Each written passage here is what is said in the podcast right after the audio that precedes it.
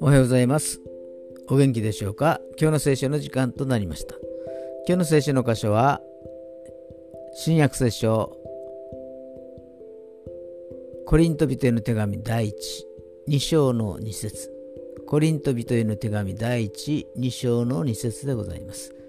お読みいたします。なぜなら私はあなた方の間でイエス・キリストすなわち十字架につけられた方のほかは何も知らないことに決心したからです。アメンこれは使徒パウロがコリントの人たちに書いた手紙の一節ですが、パウロは家柄もよく、頭脳明晰でローマの市民権も持っていました。だからたくさんの知識を持っていましたが、それらをちりあくたなんだと言っているのです。十字架のイエス様が全てだったのです。今日も主と共に歩むことができますように。